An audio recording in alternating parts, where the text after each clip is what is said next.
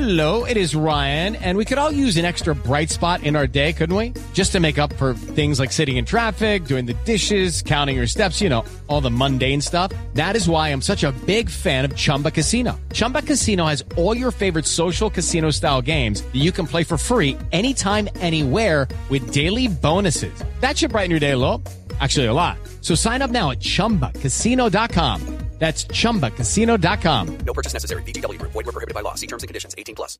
Hey guys, it is Ryan. I'm not sure if you know this about me, but I'm a bit of a fun fanatic when I can. I like to work, but I like fun too. It's a thing. And now the truth is out there. I can tell you about my favorite place to have fun. Chumba Casino. They have hundreds of social casino style games to choose from with new games released each week. You can play for free anytime, anywhere and each day brings a new chance to collect daily bonuses. So join me in the fun. Sign up now at ChumbaCasino.com. No purchase necessary. VGW Group. Void were prohibited by law. See terms and conditions. 18 plus. Okay, round two. Name something that's not boring. A laundry? Ooh, a book club. Computer solitaire, huh? Ah, oh, sorry. We were looking for Chumba Casino. That's right. ChumbaCasino.com has over 100 casino style games. Join today and play for free for your chance to redeem some serious prizes. ChumbaCasino.com. No purchase necessary. Full prohibited by law. 18 plus terms and conditions apply. See website for details. Daily Premier League news and views. This is Football Social Daily.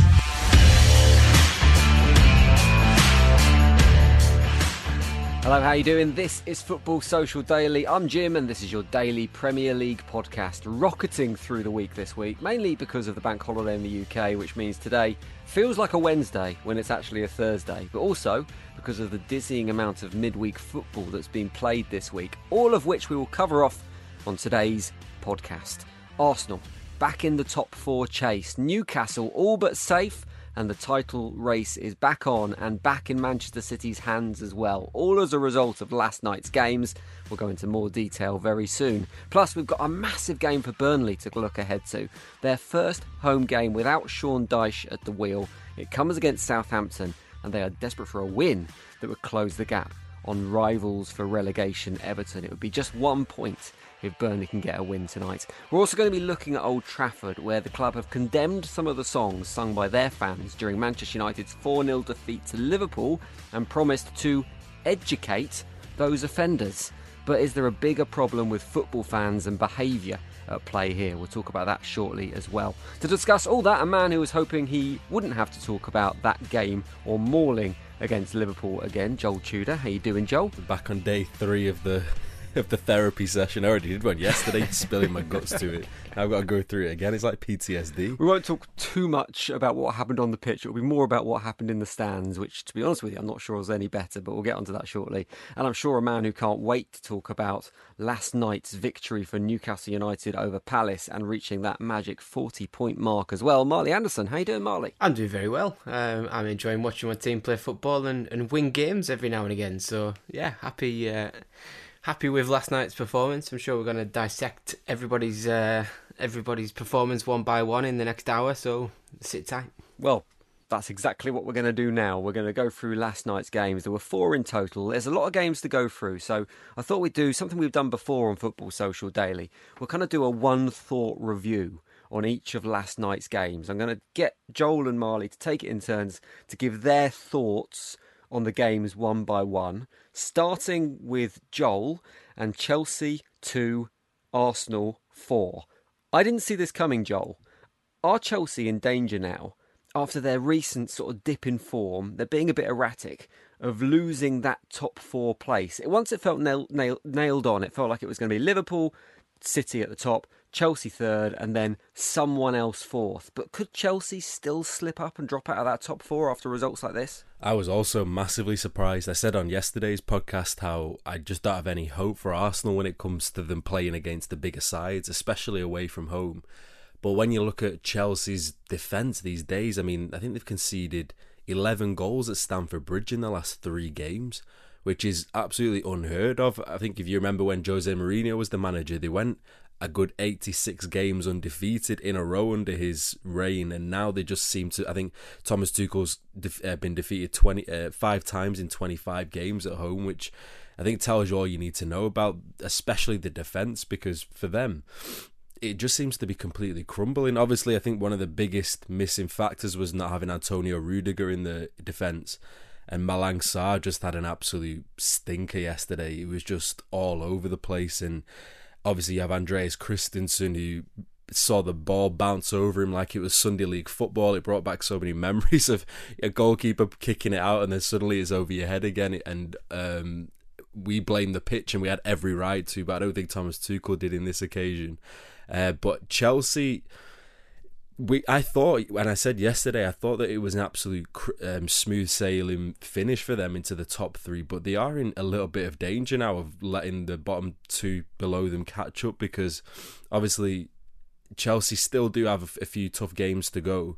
And Arsenal still do have to play the North London derby. They still do have to play Manchester United in the next game. So it's still going to be quite a tough ask. And I still do think that Chelsea will make it there eventually, but their defence is seriously letting them down at the moment. And that was quite the opposite last year. What do you year. think it is for Chelsea? I think it's. Is it just like the distraction of the ownership thing? Because they, they were so solid defensively when Tuchel came in, and that, like you say, that's crumbled. They're maybe not scoring the goals they'd expect to score.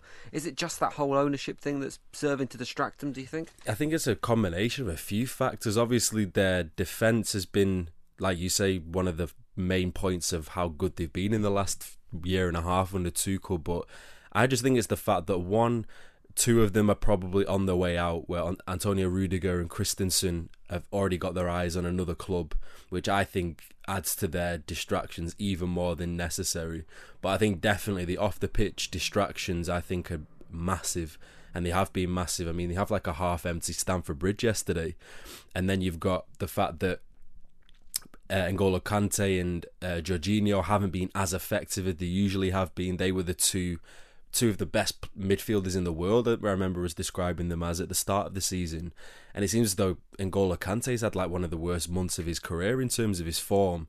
And Jorginho seems to be in and out of the side with injuries and form. It is, it is a difficult. I think they're in a bit of a transitional period, and obviously they paid 100 million for Lukaku, and he's just not performed at all.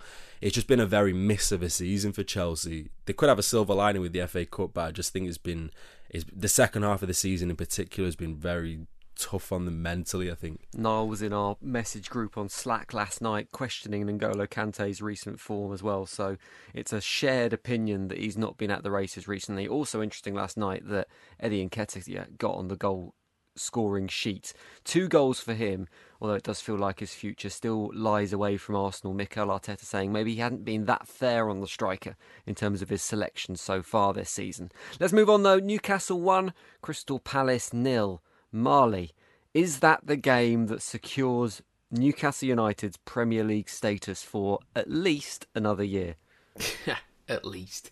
Uh, yeah, it, it is. Um, to be fair, we'd have probably been all right with without you know if, if the season had ended sort of um, without that win sort of thing. But um, that forty points is like the, the magical marker, isn't it? You know, everyone talks about it, and getting there, you you, you don't go down with forty points ninety nine percent of the time. So, yeah, to get there is is massive, and uh, to get there with with what six games to spare, I think it is now. So that's it's an insane turnaround um, from from where we were. I mean, we were dead and buried. I think, I think five points when Eddie Howe came in. Um, five points from from fourteen games and no wins to to being uh, to being on 40 points after 32 33 games sorry. Um, it's form that if you put that over a whole season to put it into context you're talking 70 plus points. Um, and that is you know good enough for, for third in the league. That's how that's how well that, that's how well that, that's context though that's how well we're playing like that's not like I'm not saying we're the third best team in the league but I'm saying we're we're we've showed that type of imp- So, do you back yourself for Europe next season? No, no. Would you say Newcastle? No, no, no, not at all. But um, I don't know to be honest. Like, not no, but I don't know where we're going to finish. But I'm hoping like comfortably top half with with another um, bit of money spent. I think there's been rumours about fifty odd million being spent this summer, which is not a massive amount, but I think we need a, a, another striker and another winger um, and possibly uh, possibly another defender as well. But if we can uh, if we can get that in the summer, then you know, top half has to be the the sort of expectation and, and a push in, in, in one of the cups maybe as well because we haven't had that for a while and we haven't had the the league security to even think about a, a proper like challenging the cup sort of thing. It's been more of a distraction than anything. But yeah, I think with the the way we're playing now, we've got the quality and um, and uh, the the talent and the players to come back to really improve the side and, and finish in the top ten comfortably next season. Um, and the likes of you know Callum Wilson have still got to come into this team. And I was I was watching Chris Wood last night, and I I just think with with the way he's been, he's been doing a decent job for the team, but like last night he was shocking. Um, he he didn't do enough at all. Um, and I just thought there's still Callum Wilson to come back, and if you can keep Callum Wilson fit for a full season, you know, he, in in a team that's creating chances, he can easily score 15, 16, 17 goals in a season easily. Um, so hopefully we get to see a full strength Newcastle before the end of the season with Trippier and Wilson coming back into the side, um, and we can sort of salivate about how good we might be next season and how where we might finish and, and so on because not everybody has good seasons. You've seen it with Man U this season. Um, they they could finish seventh or eighth. West Ham might might not reproduce what they are this season. Next season, you know, there's there's a lot of sort of up in the air outside the top two. Um, and can can Newcastle push into that top ten and uh, and be there if anybody really does have a, a big slip up? There's a bit of debate, I guess. You mentioned kind of signings in the summer. Some of the signings that have already been made, their future potentially being questioned already. Are they the long term options? Players like Chris Wood, but you got to say Bruno Guimaraes looks the business in a Newcastle shirt, and he had another good game last night. yeah, he's uh, he's far different to what we've had in in the past four or five years because he's so like he just reads the game better than everyone else. Um, he's happy to get it in tight possession. Like if he's got a man on his shoulder, he's not bothered about um, receiving the ball. He knows that he's there, and he knows not to turn into him to, to play a first time pass and get away from him and something like that, um, and keep the tempo high. And you know he's passed for you seen the goal last night. It's a lot of a lot's been made of Almiron's finish, and, and rightly so because it was fantastic. But if you look at the um, the chest control by by Bruno takes out Gallagher and and and takes him into a little pocket of space in midfield. But as soon as that ball hits the floor, Almiron is like six or seven yards behind Tyrick Mitchell. But Almiron knows that Mitchell uh, doesn't know that that ball's going over the top, and he knows that Bruno's sticking it over the top for him, and he knows there's 40, like 30, 40 yards of space there. So it's that like understanding that we never had in the first 14 games of the season, um, because we didn't have a we had a manager that didn't didn't didn't rate tactics, which is as as bizarre as anything. But it's you see the understanding when with Bruno, um, you know everyone knows he's got that killer pass and that quality and that vision to see it. Um, and there's you know that's that's the reason why he's he's getting goals, he's getting assists. He's got three goals since he came in, um, and he's got the the all important assist yesterday as well. So he's uh, he's a quality player, um, and I think we've done very very good business to to get him when he was linked with with Arsenal and things like that. We've gone in and put our money where our mouth was, and uh, got ourselves a good player out of it. Good news for Newcastle. Crystal Palace feel a little bit on the beach at the moment. Their results have been a bit hit and miss since February, really. Maybe not winning games you'd expect them to win, but then pulling out some results as well. So maybe they're already thinking about next season. Let's move on to Everton versus Leicester City. A late goal and a late draw for Everton, Joel. Massive point for Everton, courtesy of Richarlison at the very end. Puts them four points clear of Burnley for the time being. Burnley in 18th, obviously, but the next two games are Liverpool and Chelsea. So 100% not clear or safe yet by any stretch of the imagination from relegation. It might feel like points dropped last night, I think, for Frank Lampard, because if they'd beaten Leicester, it would have been three wins in a row. And I'm sure Frank Lampard potentially would have looked at that game and gone, this is one of the games where we need to pick up a win with the running we've got. Yeah, I think it's been a really good reaction from Lampard's side, especially prior to the Man United game where they lost three in a row. Um, it was looking like the inevitable was going to happen. And obviously, you can bank on United to give a team a nice little three points to get the season going again. Um, and that Everton one yesterday against Leicester, like you say, I think they definitely should have took more than a point out of it. I think Richarlison could have had at least three to just himself. I think he missed an open goal where he literally hit it straight back to the keeper and he had the whole goal to aim for. Um, but I just think it's been a really good reaction ever since they got beat by Burnley 3 2, which was a, that was a terrible result for them, just considering they're their direct rivals to be going down. Um, I just saw a ridiculous stat, which was that Leicester had dropped 29 points from winning positions this season, which is pretty something considering when you look. Well, it's quite telling when you look at the last two seasons and how they've managed to bottle the top four two times. It just seems as though they don't have the the the know how to actually close games out. But Everton are in a, a really good position now. But it, like you say, the next few games are going to be really telling. Obviously, they've got to go to Anfield, which is not an easy task. Then they've got to go and play Chelsea at Goodison, and then they've got to play Leicester again. So it's not going to be easy, and obviously they have Arsenal on the final day, and Arsenal will probably be battling for the top four. So it's still not a said conclusion yet. Considering Burnley, I would definitely not count them out just yet. But it's been a good reaction and a good result. I think that was that was probably as good as a victory, just in terms of the manner that they did it in. Where when your team scores in the last few minutes, it usually feels like a victory rather than just oh another one point towards it. I think it'll give them such a massive boost.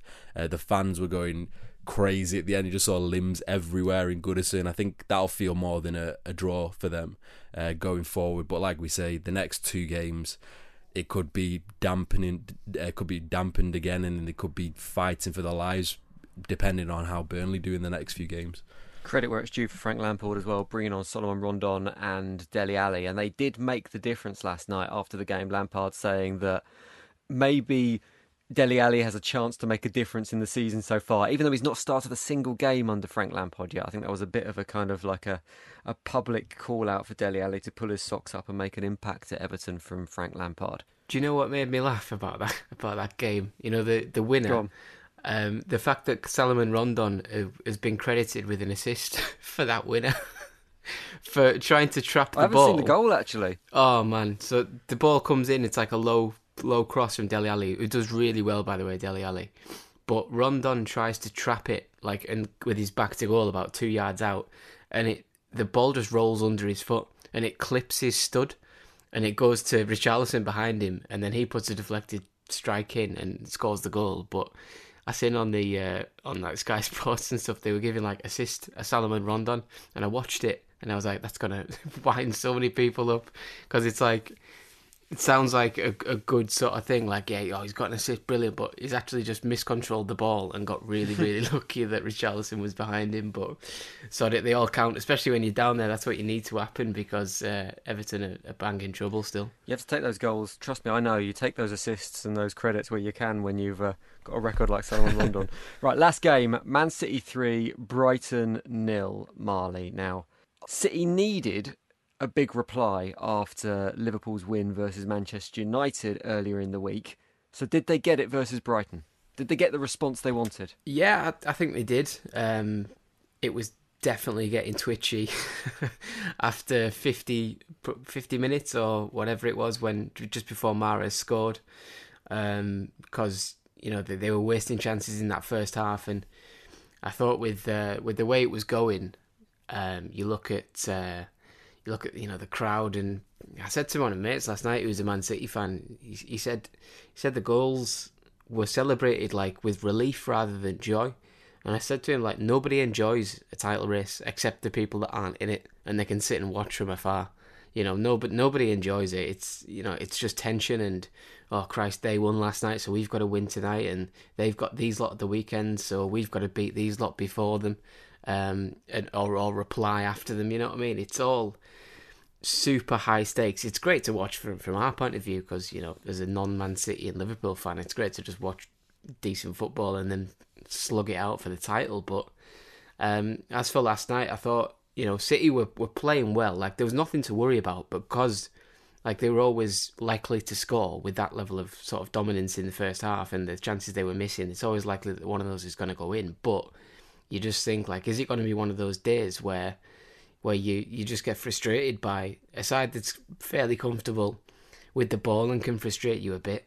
Um, and then when when chances go begging like um, like Mahrez when he had an open goal and decided to try and dribble rather than just fire it straight back in past Robert Sanchez who'd made a, a terrible pass, you think, oh God, is that the uh, is that a sign of what's to come? Is is there more frustration on the way? But I always think with with games like this, you need something to just you either need some ridiculous quality or a mad bit of like luck. Um, and I think they got that with Mahrez's goal because I mean, how I don't know how many deflections it takes. It's hard to even count because the ball's spinning and bouncing that much um, that he, he, sort of bundles his way past past Lewis Dunk. The pass to him's deflected, and then even the finish that goes past Sanchez goes in off off Joel Veltman. Um, and it was one of them where it just broke everything. It broke the uh, the the the sweating that's going on in in the in the crowd with them thinking, "Oh God, we're going to make a balls up of this," um, and it broke Brighton basically because Brighton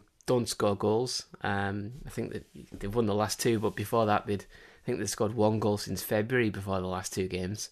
Um, and yeah, that was they were never going to get back into it with uh, against a side as good as City, and then City sort of relaxed a little bit and and got the second and the third goals with uh, some some decent quality and another bit of luck with with Foden's strike as well. So yeah, job done in the end, but it, it was a bit tetchy and it will be for the next few weeks until somebody in that title race drops points. It does feel like the first half was a sign of how the rest of the season might go for Manchester City. Just that that tension and that kind of I, I, don't know how to describe it. Just that kind of not wanting to make a mistake. And Pep Guardiola did say after the game that he knows and his players know if they slip up at any point, if they draw a game instead of winning it, that's it. The title is Liverpool. Is he right in saying that? Is it a case of who blinks first for Liverpool City and then who goes on to win the Premier League title now? Uh, I, uh, yeah, I'd probably agree because with six games to go, uh, it's not you know how many how many teams sort of chasing the title would lose many of those six games. I don't don't think there'd be any more than one. Um, having won, you know, what 25, 26 of the the previous thirty two, you wouldn't back them to lose more than one game. So I think draws are probably what it's going to, what it's going to come down to. You know, if if Liverpool draw, uh, it's a four point gap if City then go and win. Um, and then, then it's the other way. Well, it's not the other way around. If if City draw, but Liverpool will have a, a clear sort of um, one one point cushion if, if Man City draw and they they win, and that is probably what it's going to come down to. Um, I think City have got the slightly easier running, but you know nothing nothing certain when you you look at teams and say, well, they've got nothing to play for, so will they turn up? And Everton is scrapping for their lives, so will they want to beat beat Liverpool and, and give their season? I mean, probably the best thing Everton have done all season if they, they beat Liverpool and stop them winning the title by far in terms of their what their fans sort of rate as, as success. It'd probably be sticking a spoke in the Liverpool title race wheels. But um, City have got to go to go to places and, and you don't know whether the shackles are going to come off because people are are on the beach, so to speak. They might just find themselves and play better when they're playing you know, likes of, uh, of of teams that don't like that mid-table teams. I think City have still got to play Newcastle. Um, they've I think Liverpool do as well. So you know, we could still have a big a big say in the race, but it probably will just come down to the next team to drop points, and then the other ones are the favourites. I would say. So I probably agree with with what they're saying there.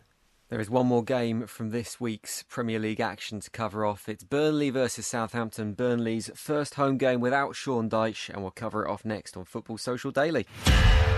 Football Social Daily. Subscribe to the podcast now so you never miss an episode.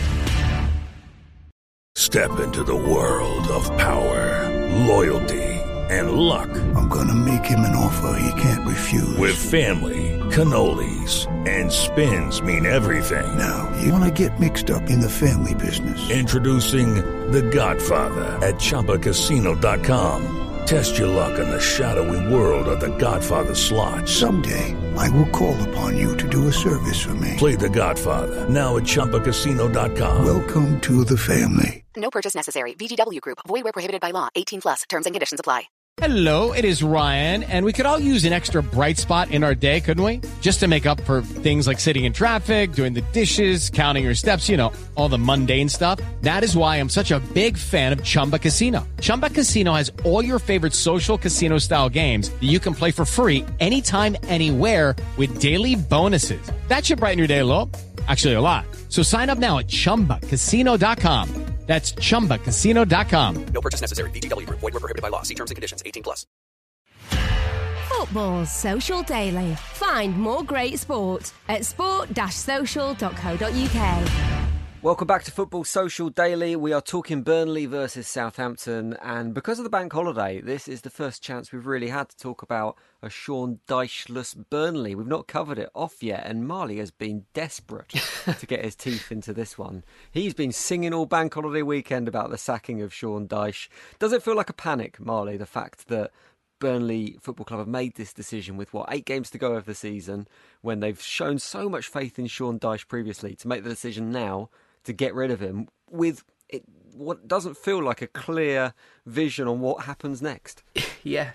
Uh, in in a nutshell, it's strange, isn't it? Because nobody expected this, did they? Um, it wasn't wasn't rumored by the press. Um, it wasn't, uh, you know, demanded for by the fans. And then it then it it just happened out of the blue, didn't it? Um, on I think it was Saturday morning or Friday morning, one of the one of the weekend uh, Easter weekend things. But yeah, I, to be fair, for the last few weeks, um, I've been waiting for a sort of opportunity to talk about about Burnley for some reason, um, and I wanted to to mention why is Dyche not under pressure with his with how Burnley are doing. Like they're 18th. We know they always survive. They're a bit like a bit like a cockroach. Like they they will always survive, whatever it may be, because they've got Dyche and because they've got a plan. And when teams drop off towards the end of the season, they get better. Um, and we're coming to that. And I think everybody knows that with Burnley, um, except the new owners. And the owners have come in and gone, and they've looked at it, looked at it logically. To be fair, they've gone. We've had thirty odd games. We spent a, a bit in the summer with Cornet. We spent a bit more in January with with Weghorst coming in, um, and we're still rubbish. We're still 18th. We're still, you know, what was it, four points adrift of of, of Everton right now, um, and they've gone. Yeah, well, this isn't good enough. But they've they've stopped there. They've gone. This isn't good enough. Let's get rid of him. They haven't gone.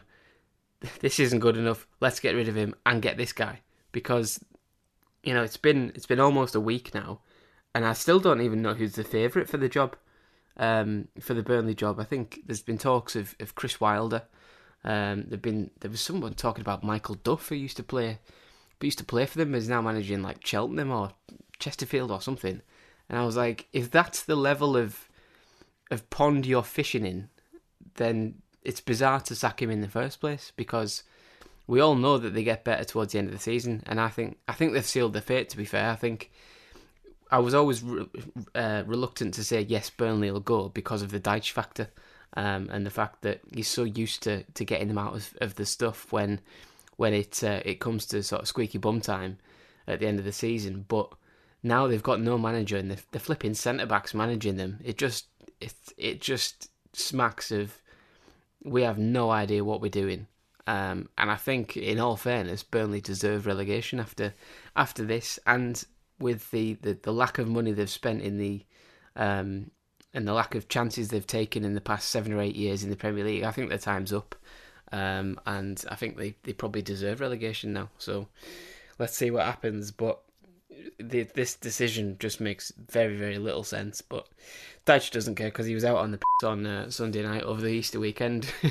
in uh, I think he was in Nottingham having a great time, so he doesn't Yes, care. the irony is that if you're Burnley Football Club and you're looking at the situation you're in at the moment and the managers that are available, the manager that you want to come into Burnley Football Club who's available is Sean Dyche. That's the that's the weird scenario they're in. But Chris Wilder's leading the odds at the moment. Wayne Rooney's in the mix. Sam Allardyce apparently was favoured by the club, which is just Sean Dyche from ten years ago. They don't want him. Oh, Sam Allardyce doesn't want the job apparently, so he obviously sees it as a little bit too difficult. It does feel like Burnley have backed themselves into a corner here a little bit, Joel. They've made decisions like the selling of Chris Wood and for want of a better word, it's gone tits up. So the board have to do something, and that thing that they've decided to do is sack Sean Dyche. But who does come in? It does. It's very difficult to see how anything other than relegation happens from here, isn't it? Yeah, I think the whole situation is just lacking a lot of transparency because he was there for what ten years, wasn't he? And he literally feels like he's been ushered out of the back door. Like there wasn't a crazy video tribute. There wasn't a big thank you to him. It was all just very quiet and There was nothing. It was yeah, it's like he he was literally just pushed aside and forgotten about. And for a guy who's literally kept them relevant under a shoestring budget, I, I mean. I think I had a bigger net spend when I went over to Lisbon, and he's literally had nothing to spend. So, so then prawns like, they're they expensive. Show, they're expensive on the on the on the Atlantic coast, but um, I mean, Dyche has literally been on a shoestring budget. I think this past transfer window when they got Maxwel Cornet and uh, Wout Weghorst, that's probably been the highest spend he's ever spent in around 10 years in a window, and that wasn't even that much. And that was on the back of losing his best striker. So for him to just be pushed out, I guarantee something major's going on behind the scenes in terms of a dispute, a, conflict between the board and Dyche, which has literally caused this this very discreet uh, exit, which is I think so disrespectful. Like I said, he's literally kept the club as a Premier League status club for all these years, and I don't think many other managers with that budget would be able to do the exact same job that he did. And I know he's very into the community in Burnley, and he's more than just the manager there. And I just think the way it's all gone about happening has just been very, very strange. Maybe it'll come out soon once he gets his ten million pound payout. Um, but I think who do I mean who do you go for now? Dyche was the the perfect fit for Burnley. He, he was he represented Burnley to a T. And then now, I wouldn't be surprised if someone like Paul Jewell took over or someone like that, and they'll end up just like languishing in the championship. Just yeah, it's a strange move. I think they do have those new American owners, don't they, who took took over not so long ago. I'm sure that had a massive say in what went on behind the scenes as well. I think that's had a massive influence. So who knows? Ben Mee might end up taking the job as a player manager. Like it doesn't shock me anymore. Football these days, and he got a decent result at your place at West Ham. So who knows? I still wouldn't rule them out at all. I, I just think they have a a cell that clicks when it comes to the last eight games of the season. But the way in which it all went on has just been really distasteful on their end. But I'm sure more will come to light when he's allowed to speak contractually. It'll be interesting to see what the reaction is like tonight at Turf Moor. I think there's likely to be more of a reaction from the fans than the players. They certainly didn't want Dyche to go. Even the pub that's round the corner from Turf Moor, the Royal Dyche, has said, We're not changing our names, we're keeping that name going. For the Clarets, Ben Mee's missing, Erik Pieters is missing, Gudmundsson's missing as well. Ashley Westwood might be out. He faces a late fitness test. As for Southampton, only Alex McCarthy in goal is their only absentee. Now, if you look at Southampton's run in to spend a little bit of time looking at them ahead of this game, they've got a great run in over the last few games of the season. The only team they face outside of the bottom 10 is Leicester City, who still feel very beatable. They could have a decent finish here, Southampton. They could finish in one of their best ever Premier League positions, couldn't they, Marley? Yeah, um, I just want to. I like how you said Westwood faces a late uh, a late fitness test, even though his leg was backwards against West Ham at the weekend. oh, really? Was it? Oh, yeah. That's a good point.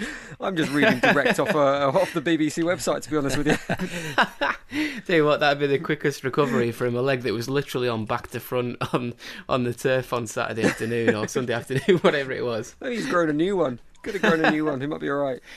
Oh my god! All right, well, let's that. assume he's out as well then. yeah, I'd say yeah, he's probably gonna he's probably gonna miss the game. Um, but yeah, Southampton. Um, oh, he's awaiting a scan. Sorry, I misread it. He's not awaiting a fitness test. He's awaiting a scan. But yeah, you're right. Given the injury he faced at West Ham, it's probably going to be a long-term absentee. yeah, well, inside info on the uh, on what the scan's going to say. It's it's absolutely knackered, mate. You're going to be out for, for at least eight eight or ten weeks. Um, but yeah, now going back to, to Southampton, I think they're. I'm always sort of um, reluctant to to think too deeply about Southampton because they're one of them teams that when they get it right, they look really they look really handy and they, they play decent football and they Um, they've got threats um, and you know players that can hurt you, and they're a good sort of solid pressing team, and obviously the great quality from set pieces and things like that as well. But they don't seem to like do it when you expect them to. So you can, like, I'm looking at them and saying, you know, they've got a you know half decent running where you can uh, you can say they pick up points there, they pick up you know three or four wins maybe in those final final few games, but it's Southampton. They they don't do normal things. They, you know they they they lose when you expect them to win, and they win when you expect them to lose. You know, so they've got Brentford, Palace, and Southampton. Uh, sorry, Brentford, Palace, and Brighton coming up after this game, and you, you wouldn't you wouldn't back them to lose those games, but you wouldn't be I wouldn't be surprised if they lost all three, um, because they just they're all over the place. But when they get it right, they're a decent side, and and has been excellent for them this season. He's been probably one of the signings of the season in terms of you know impact compared to to outlay. Um, you know, getting him on a on a loan uh, for a season, giving him the experience and and what have you of a, a, proper Premier League club, and you know he's repaid them with with quite a few goals because. Southampton, I remember at the start of the season, we said, or I said, Southampton could be in, in massive trouble here because they, they sold the captain Bertrand to Leicester. They lost all the goals with Danny Ings.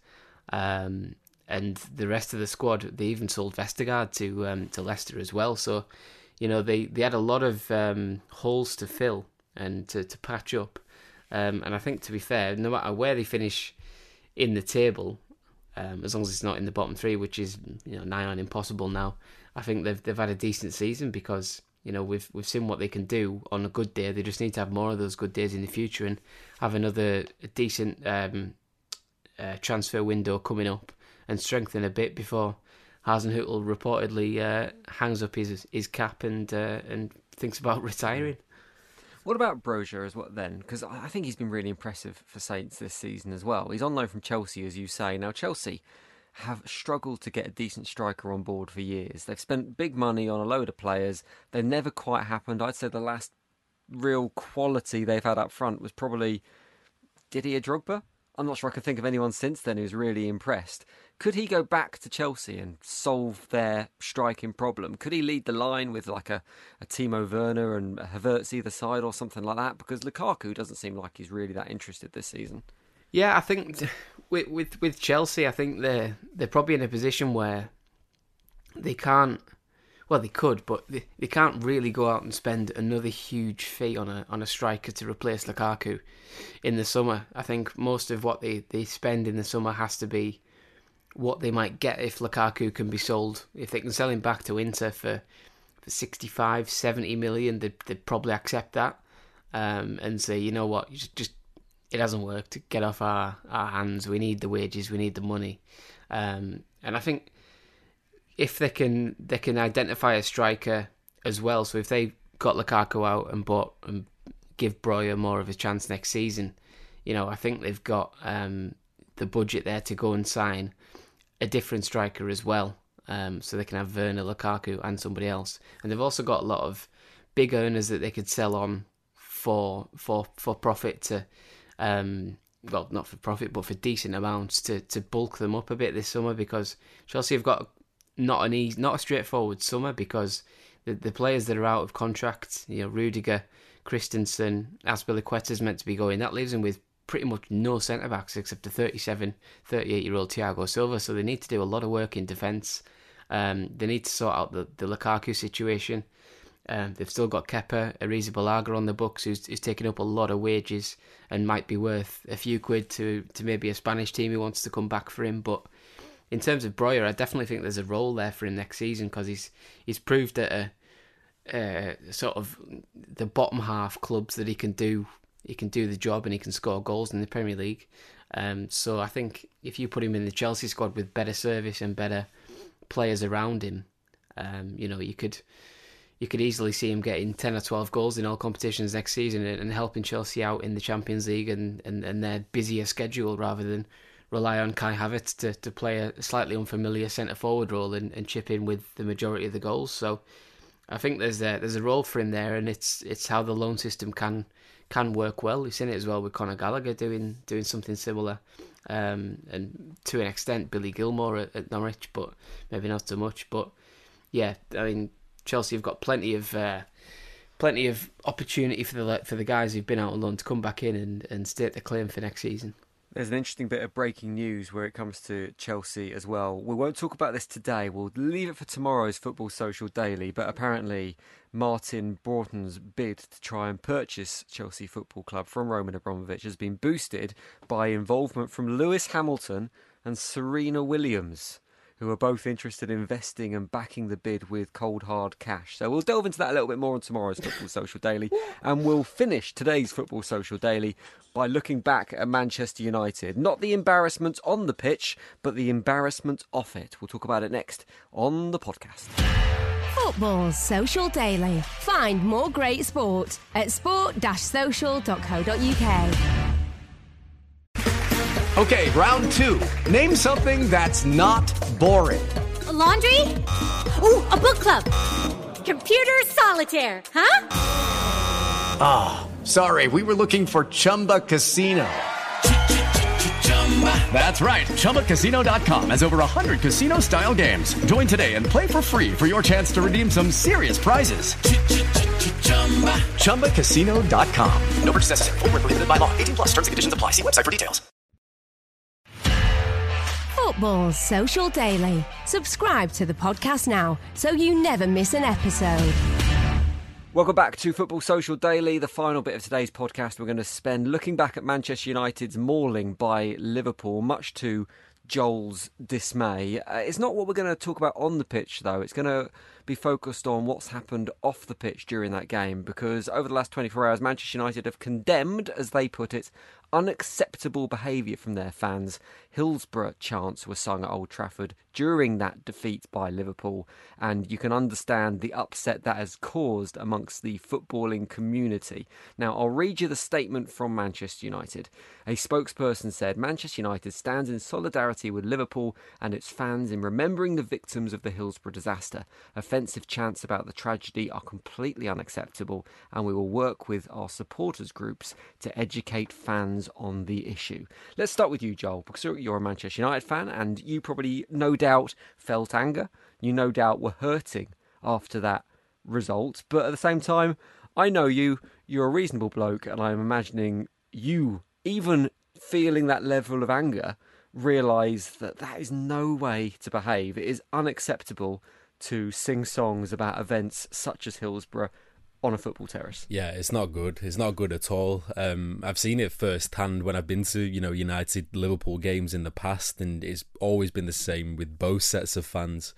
Um, it's just it's just how fierce the rivalry is, and again, it's not like me condemning it. It's the fact that this rivalry has gone on for years and years and years, and when, like you say, emotions are running high and one team's getting absolutely getting the mick, mick taken out of them. Of course, I think it's going to antagonize one set of fans as it has been. I think when you think back to maybe 10 years ago when Kenny Dalglish said uh, uh, prior uh, after the incident with Evra and Suarez how the fans were having like a good set of banter between each other. I think we've come a long way since then um, where football clubs, the authorities are really starting to address or actually pay some light on the situation. I think in this situation, specifically the fact that prior to all of the chants being sung at the start of the game when the whole of Anfield were actually up for Cristiano Ronaldo after he unfortunately lost his son um, a few days ago. I thought it was a really nice touch that um, something that they definitely didn't have to do as well. So I think that's what probably led to an even bigger outrage than it probably would have, considering, like I say, it usually happens at most games between both sets of fans. And I think the fact that Liverpool were respectful in that case towards one of United's players, um, I think that just adds to their case even more. And that's why I just think it's just it's not good at all, and it just shouldn't be stamped out. But I've heard from Liverpool fans saying how you know fans should be banned for this type of thing, and I just say, well, how far do you go with this situation then? Because fans one are 100% not going to be banned for this type of thing because then you're going to end up banning what thousand people from a game, it's just it's not realistic at all. Um, like, you- and when should- clubs also come out, If you've got a thousand fans misbehaving, then should you ban a thousand fans? Like, if you've got a thousand fans do singing racist chants, for example, then do you ban that a thousand fans? Surely, it, it- I mean, I- I kind of, I kind of agree with you, and I kind of don't agree with you at the same time because you see this all over football. Manchester United fans will have heard songs being sung from opposition fans about the Munich air disaster.